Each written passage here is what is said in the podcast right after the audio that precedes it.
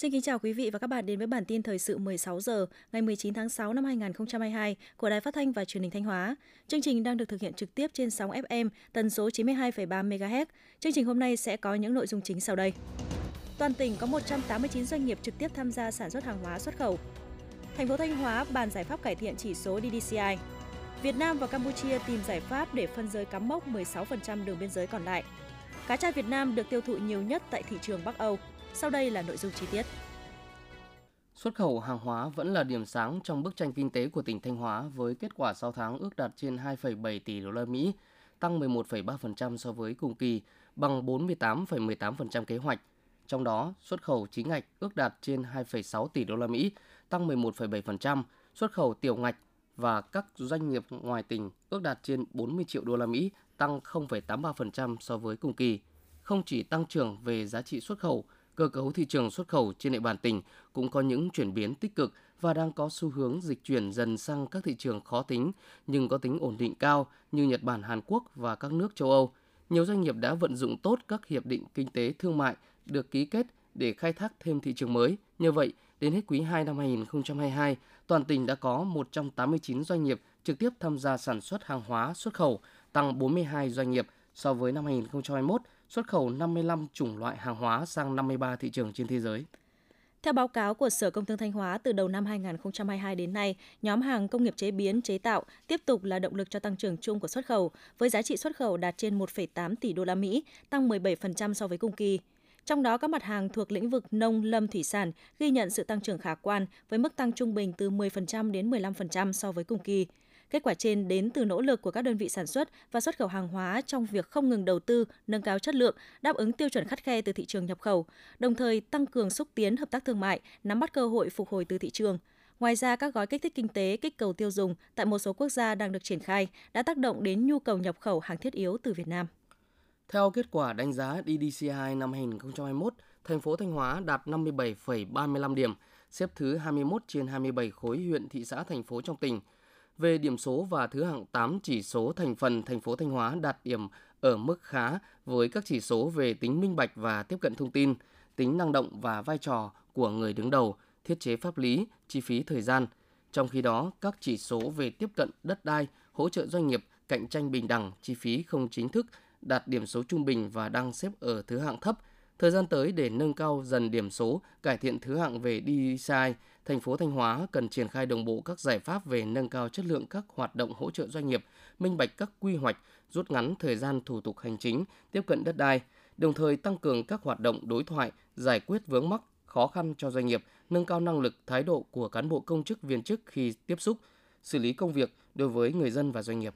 Tiếp theo là phần tin trong nước. Mới đây, tại thủ đô Phnom Penh, Campuchia đã diễn ra cuộc họp hai chủ tịch Ủy ban Biên giới Việt Nam-Campuchia, Campuchia-Việt Nam. Tại cuộc họp, hai bên đã trao đổi một số nội dung liên quan đến việc bảo đảm sự ổn định của đường biên, mốc giới, nhằm góp phần củng cố và xây dựng đường biên giới hòa bình, ổn định, hữu nghị và hợp tác cùng phát triển giữa hai nước như kế hoạch xử lý các cột mốc cũ còn tồn tại trên thực địa tại các khu vực đã hoàn thành phân giới cắm mốc, bao gồm việc dỡ bỏ và giữ lại một số cột mốc để làm chứng tích lịch sử và tạo thuận lợi cho công tác quản lý biên giới xử lý khắc phục một số mốc biên giới bị hư hỏng, sạt lở hoặc có nguy cơ sạt lở. Hai bên khẳng định quyết tâm và nỗ lực tìm giải pháp công bằng hợp lý mà hai bên cùng chấp nhận được để phân giới cắm mốc đối với 16% đường biên giới còn lại.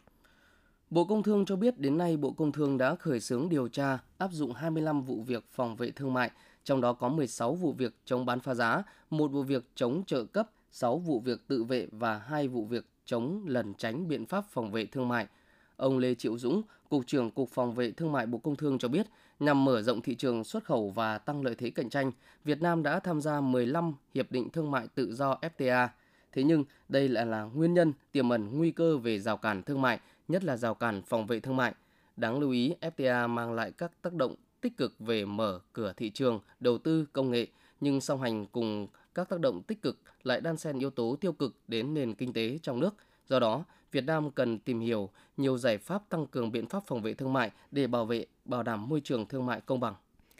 Ngày 19 tháng 6, cơ quan bảo hiểm xã hội thành phố Hồ Chí Minh cho biết, tính đến ngày 16 tháng 6, cơ quan bảo hiểm xã hội đã xác nhận cho 236.210 lao động với 11.083 đơn vị đề nghị hỗ trợ tiền thuê nhà. Trong đó, đối với người lao động đang làm việc quy định tại Điều 4 Quyết định 08-2022, Bảo hiểm xã hội Thành phố Hồ Chí Minh đã xác nhận cho 9 578 đơn vị với 226.498 lao động đề nghị hỗ trợ tiền thuê nhà. Đối với người lao động quay trở lại thị trường lao động, quy định tại điều 8 quyết định 08/2022, Bảo hiểm xã hội thành phố Hồ Chí Minh đã xác nhận cho 1.505 đơn vị với 9.712 lao động đề nghị hỗ trợ tiền thuê nhà. Bảo hiểm xã hội thành phố Hồ Chí Minh cũng lưu ý về thời hạn nộp hồ sơ như sau. Đối với người lao động đang làm việc quy định tại điều 4 chương 2 quyết định 08, thời hạn nộp chậm nhất đến hết ngày 15 tháng 8. Đơn vị có thể nộp hàng tháng hoặc gộp 2 tháng hoặc 3 tháng. Đối với người lao động quay lại thị trường lao động, quy định tại Điều 8, chương 3, quyết định 08, nộp chậm nhất đến hết ngày 15 tháng 8. Tại thị trường EU sau 2 năm liên tiếp xuất khẩu giảm sút, 2 tháng đầu năm 2022, xuất khẩu cá tra sang EU đạt 28 triệu đô la Mỹ, tăng gần 76%, tôm xuất khẩu đạt 159 triệu đô la Mỹ, tăng 66% so cùng kỳ năm 2021. Trong số đó, xuất khẩu đơn lẻ sang 3 thị trường chính là Hà Lan, Đức, Bỉ tăng lần lượt là 77%, 59% và 82%. Riêng với thị trường Bắc Âu, cá tra Việt Nam được đánh giá rất cao. Tại châu Âu, Thương vụ Việt Nam tại Thụy Điển cho biết cá tra Việt Nam được tiêu thụ nhiều nhất tại thị trường Bắc Âu.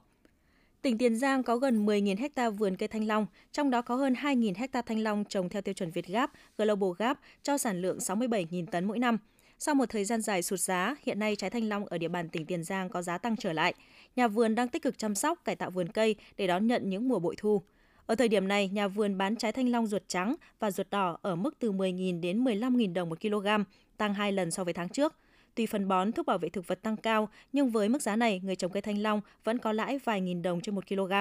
Trái thanh long tăng giá do thị trường tiêu thụ trong nước và xuất khẩu có chuyển biến tốt. Nhà vườn xử lý cho cây ra hoa giải vụ nên không dội hàng. Đầu ra có chiều hướng tốt nên hiện nay nhà vườn tỉnh Tiền Giang tích cực chăm sóc cải tạo vườn cây theo hướng nâng cao năng suất chất lượng. Tình trạng phá bỏ cây thanh long để trồng các loại cây ăn trái khác đã lắng dịu. Bộ Kế hoạch và Đầu tư đã thông tin về hội nghị công bố quy hoạch và xúc tiến đầu tư vùng đồng bằng sông Cửu Long thời kỳ 2021-2030. Hội nghị sẽ diễn ra tại thành phố Cần Thơ ngày 21 tháng 6 năm 2022 do Thủ tướng Chính phủ chủ trì với sự tham dự của các cán bộ, ngành trung ương, các địa phương vùng đồng bằng sông Cửu Long, thành phố Hồ Chí Minh, các nhà đầu tư, doanh nghiệp, đối tác phát triển, các chuyên gia và nhà khoa học. Mục tiêu là phát triển đồng bằng sông Cửu Long nhanh và bền vững, hiện đại, sinh thái, văn minh, mang đậm đà bản sắc văn hóa. Đến năm 2050, đồng bằng sông Cửu Long trở thành vùng có trình độ phát triển khá so với cả nước, là nơi đáng sống đối với người dân, là điểm đến hấp dẫn đối với du khách và nhà đầu tư, khai thác phát huy có hiệu quả tài nguyên thiên nhiên và bản sắc văn hóa phong phú, đa dạng để phát triển kinh tế xã hội bền vững. Cục Quản lý Dược Bộ Y tế vừa có quyết định ban hành danh mục 32 vaccine sinh phẩm được cấp gia hạn giấy đăng ký lưu hành tại Việt Nam. Trong danh mục 32 vaccine sinh phẩm được cấp gia hạn giấy đăng ký lưu hành đợt này có 5 sinh phẩm được cấp giấy đăng ký lưu hành có số đăng ký với ký hiệu SP3 gạch ngang 22, hiệu lực 3 năm kể từ ngày 17 tháng 6, có 3 vaccine được gia hạn giấy đăng ký lưu hành hiệu lực 5 năm, có 4 sinh phẩm được gia hạn giấy đăng ký lưu hành hiệu lực 3 năm, có 20 sinh phẩm được gia hạn giấy đăng ký lưu hành hiệu lực 5 năm. Cục Quản lý Dược nêu rõ, cơ sở sản xuất và cơ sở đăng ký thuốc có trách nhiệm sản xuất, cung cấp thuốc vào Việt Nam theo đúng các hồ sơ tài liệu đã đăng ký với Bộ Y tế và phải in số đăng ký được Bộ Y tế Việt Nam cấp lên nhãn thuốc. Ngày 13 tháng 6 năm 2022, Trung tâm Kiểm soát phòng ngừa và kiểm soát dịch bệnh châu Âu bước đầu nhận định biến thể phụ BA.4 và BA.5 của Omicron đã ghi nhận tại nhiều nước châu Âu và gia tăng tại một số nước trong những tuần gần đây. Trong đó, tại Bồ Đào Nha, biến thể phụ BA.5 đã chiếm ưu thế trong số các ca mắc.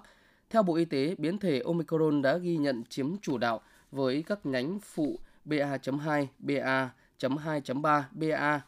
.2.3.2 trong khi biến thể phụ BA.5 đã ghi nhận ở nhiều quốc gia có nguy cơ xâm nhập vào nước ta và có thể dẫn đến sự gia tăng các ca mắc COVID-19 trong thời gian tới. Do vậy, cần tiếp tục thực hiện các biện pháp phòng chống dịch, tiêm vaccine tăng cường, nhắc lại cho những nhóm có nguy cơ mắc bệnh và tiếp tục truyền thông để người dân luôn có ý thức phòng chống dịch.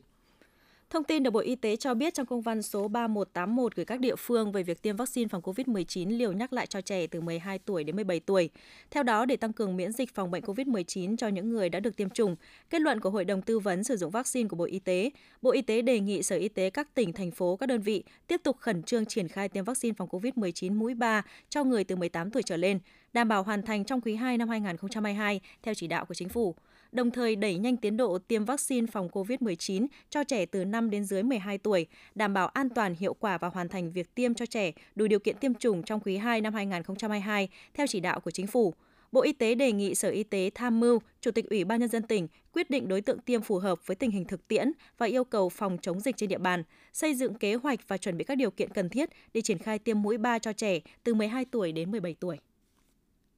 Quý vị và các bạn vừa theo dõi bản tin 16 giờ của Đài Phát thanh và Truyền hình Thanh Hóa. Mời quý vị tiếp tục đón nghe bản tin thời sự 17 giờ để cập nhật những tin tức thời sự trong tỉnh.